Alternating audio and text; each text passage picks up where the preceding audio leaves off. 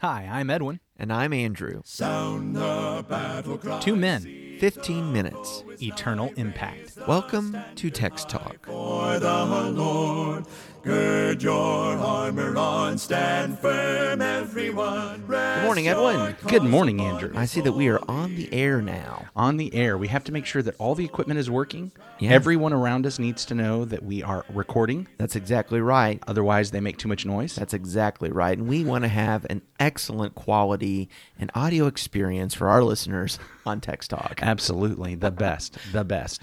As we talk about Hebrews chapter 4. That's right. A new week, a new uh, a new chapter. We've turned the page. We're in Hebrews chapter four. I say we've turned the page, but it, it feels like Edwin to me that uh, that really we are in the midst of a sermon that really started uh, this chapter ago. There's this exposition and application of the Psalms. Looking at Psalm 95, mm-hmm. where the psalmist says, Today, if you hear his voice, do not harden your hearts. And he goes on with that. And the Hebrew writer has pulled that passage in and is taking some significant time in this letter Yeah. to apply that to his Hebrew Christian audience who seems to mm-hmm. be drifting away or, or is in danger of that. And he's either pulling them back or trying to help them dig their heels in. And he, he's talking about today. Today, we need to stick with it. Well, yeah, that was the that was a big emphasis last chapter, really honing in on today, today from the Psalm. Mm-hmm. Uh, I think in our reading today, we're going to find a shift a little bit to another portion of the Psalm, mm-hmm. emphasizing the rest and mm-hmm. and even the wrath of God before this chapter's over. Yes. So, chapter 4, we're going to read verses 1 through 5. Therefore, while the promise of entering his rest still stands, let us fear lest any of you should seem to have failed to reach it. For good news came to us just as to them, but the message they heard did not benefit them, because they were not united by faith with those who listened. For we who have believed enter that rest, as he has said, As I swore in my wrath, they shall not enter my rest. Although his works were finished from the foundation of the world. For he has somewhere spoken of the seventh day in this way, and God rested on the seventh day from all his works. And again in this passage he said, They shall not enter my rest. One of the things I see there is the reality of a rest, that God has a rest. The Hebrew writer even reaches back to the idea of Genesis and creation, uh, that, that there's the idea of a rest uh, and the finishing of works. Yes. And yet, the people promised the rest, the people who probably for a time were looking forward to and hoping for the rest, they didn't receive the rest. They did not get to enter the rest, the rest of the promised land. And even the ones who entered the promised land, they kind of messed up the rest. They kept getting kept getting put back in toil and slavery and then finally removed. so this is a big kind of deal talking about the cycle Israelite of history. the judges there, and- Yes. and, the way kings would take the people into idolatry and such. all kinds of problems. So they didn't get the rest, and so there is a rest that is yet to come. Mm-hmm. There's the ultimate rest that mm-hmm. God has prepared and is planning on us entering into His rest, mm-hmm. Mm-hmm. and setting the stage there. I, to me, the implication is, as he talks about, he ceased his works way back at the foundation of the world, Yeah. and then said, They shall not enter his rest. It seems to me the implication is God's plan was he did this work of creation, and his mm-hmm. plan was now that his work has ceased, mm-hmm. the, the humans that he created were going to enter into his rest, this this place where, and it's as I've been meditating on this, reading through this chapter, getting prepared for our discussions this week, it seems to me, tell me if you think I'm way off, but it seems to me that today we are so used to working in the cursed world. It is mm-hmm. hard to view any kind of system where there is work as a rest. but the kind of work that Adam and Eve were going to be doing in the garden, where they were in such communion with the work of God, Yeah. they were in such harmony with the work of God that that work was joy. Yeah. It wasn't it wasn't toil. It wasn't by the sweat of the brow. It was they they were entering into God's rest. It didn't mean that they were going to be spending all of their lives lounging in clover. It, it meant Right. that it meant that their work was going to be joyous and mm-hmm. pleasant and mm-hmm. prosperous and and not not like we view work at all now that we're mm-hmm. under the curse. Does that make sense? Well, I do, and I think it's a wonderful perspective on work. That in and of itself, it it existed before there was sin, before there was any type of fall or curse, mm-hmm. right? And so it's good in and of itself. And I, and I think when we appreciate that, maybe we would help to understand why there's such strong language about laziness and the sluggard in the Proverbs. Mm-hmm. You know, mm-hmm. that work comes from God, and that's a good thing. But to your point, the work that we have known uh, has been difficult, designed to be such because of the curse, because of the groaning of creation. Yeah. And uh, and it makes Thorns us long and thistles, sweat and toil. Yeah. Yeah, absolutely. And so, so, drawing back the curtain to look at this sort of uh, cosmic view of God's plan in the garden and the rest that He offered benefits us to, I think, get a sense of what this rest is. Can can I ask you a question or throw out something to you? Um, such this this um, teaching here from Hebrews, coming from the Psalms, and certainly coming from this uh, historical account of the lack of faith of the Israelites, why did they did not go into Canaan land and get that rest?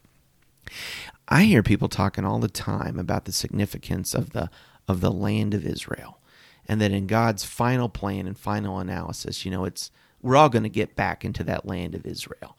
There's going to be a there's going to be a you know David's throne rebuilt, and Jesus is going to sit on it for a thousand years.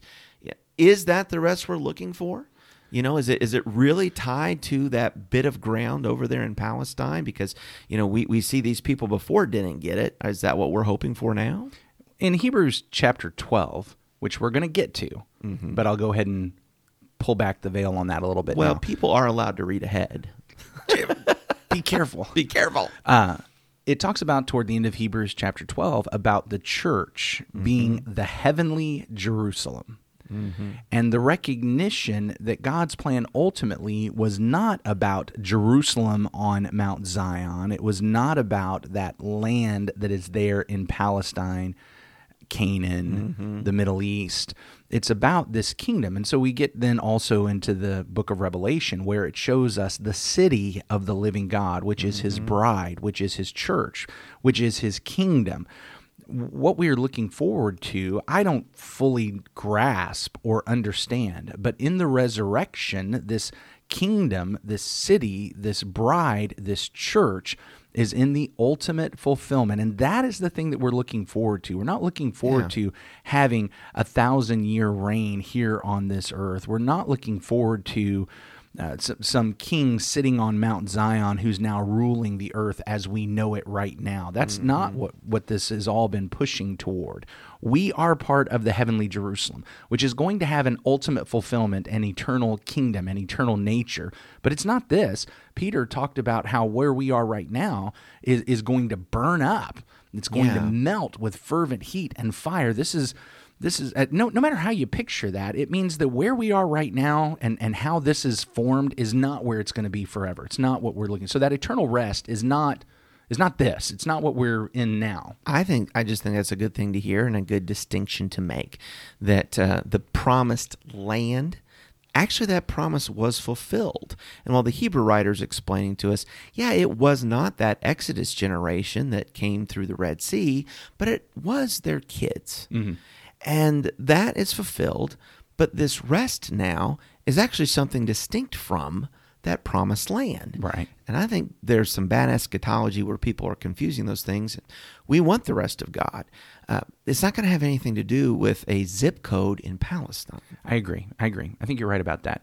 One of the things I also notice here is that this ultimate rest is yet ahead. Mm-hmm. It is. It has not happened. Mm-hmm. We have not entered it, but we will. Mm-hmm. If he says, "Let us fear," that's a shocking phrase for us to hear, don't you think? Because most of the time in Scripture, what we hear is "Fear not, fear Well, not, yeah. fear not." Here we have, "Let us fear, lest."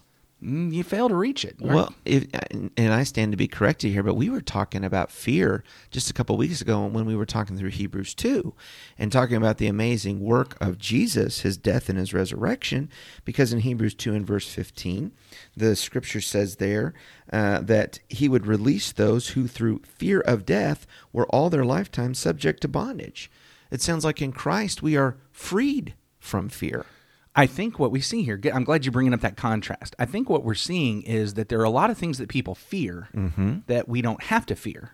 Ah. However, there are some things that maybe we're supposed to fear that we don't.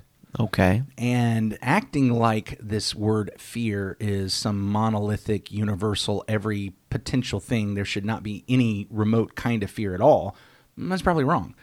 But the idea of now giving ourselves over to fear in every aspect of our life and multiple things, that would also be wrong. Well, so doesn't fear have kind of a what do you call it? A semantic range? Well, sure. You know that that, that there's the from terror to actually just respect, like and, you know reverence due, and and the word fear, depending on how you're using it, could capture all of that. there, there's a lot of those things. So we've been held captive by fear of death. Mm-hmm. There's a terror, there's a panic, there's Anxiety, horror, right? anxiety that I'm going to die and what's going to happen at that point. Sure. When, when and he says you can you can let that fear go. You don't Mm-hmm. need that fear. If you fear that you're not going to enter the rest. And I think this this kind of fear is not supposed to be a panic that oh no, I might not have done enough. I think if we pull this little verse out of context, we might come to this and use it to beat people over the head saying, "You need to always be scared that you haven't done enough and you haven't gotten it right enough and you're not going to make it no matter how hard you try." That is not what he's talking about. He's not talking about that kind of ridiculous useless panic and fear. But when we look in the context, what we find out is that the Israelites, mm-hmm. When they were delivered from Egypt by the power of God and they get to the edge of the promised land, they did not, even though they had seen the deliverance, they had seen the mm-hmm. power of God over Egypt. It's like somehow they could not believe that at the edge of the promised land, that that same power could work to get them into the promised land. Right. It could get them out of Egypt, Right. but but it couldn't get them into the promised land because they did not believe that God had given them the land, mm-hmm. that God was conquering the land. All they could see in their mind was that they were on their own and mm-hmm. they wouldn't be able to do it. Mm-hmm. And because they thought they wouldn't be able to do it, they ended up disobeying the Lord. Right. When I piece all of that together, I recognize that when he says fear lest you it seem that you're not entering his rest, like you should fail before you get there, his point is not be afraid you're obeying God, but be afraid that you're not obeying him enough. Mm-hmm. Hi- His point is we need to fear missing out on the rest because God is the one who will get us there. And and when I'm like I'm going to do whatever it takes to get to the rest, it's I'm going to believe God. God is the one who's going to get me there. When I disbelieve God's promise Yeah. to save me through Jesus Christ, to grow me by his spirit, to confirm and strengthen and restore and establish me, when I when I disbelieve that promise, that's when I think I can't make it and I give up. And this Hebrew writer is telling us don't do that. Put your faith in God. Be afraid of missing the rest. And the only way to get the rest is put your faith in God and follow Him and do what He says. You know, so often we want to put uh, faith and fear in opposition to one another, and faith should overcome fear. And I think in many contexts and conversations, there's validity to that.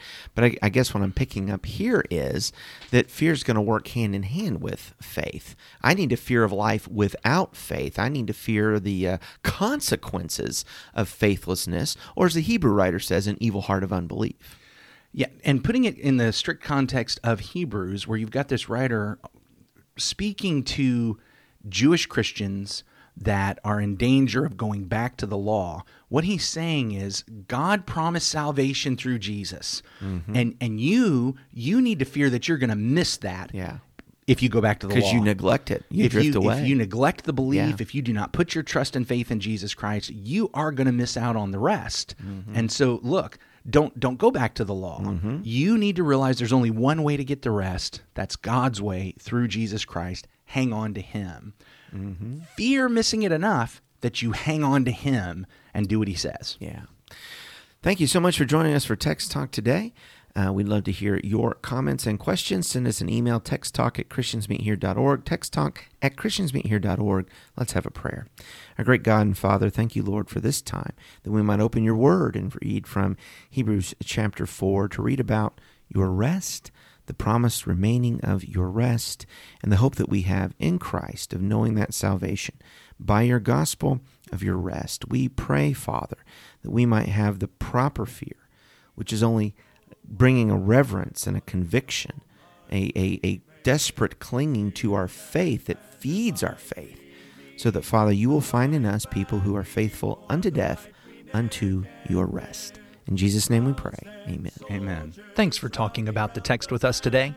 I'm Edwin Crozier, and I'd like to invite you to join the Christians who meet on Livingston Avenue in Lutz, Florida this Sunday for our Bible classes and worship.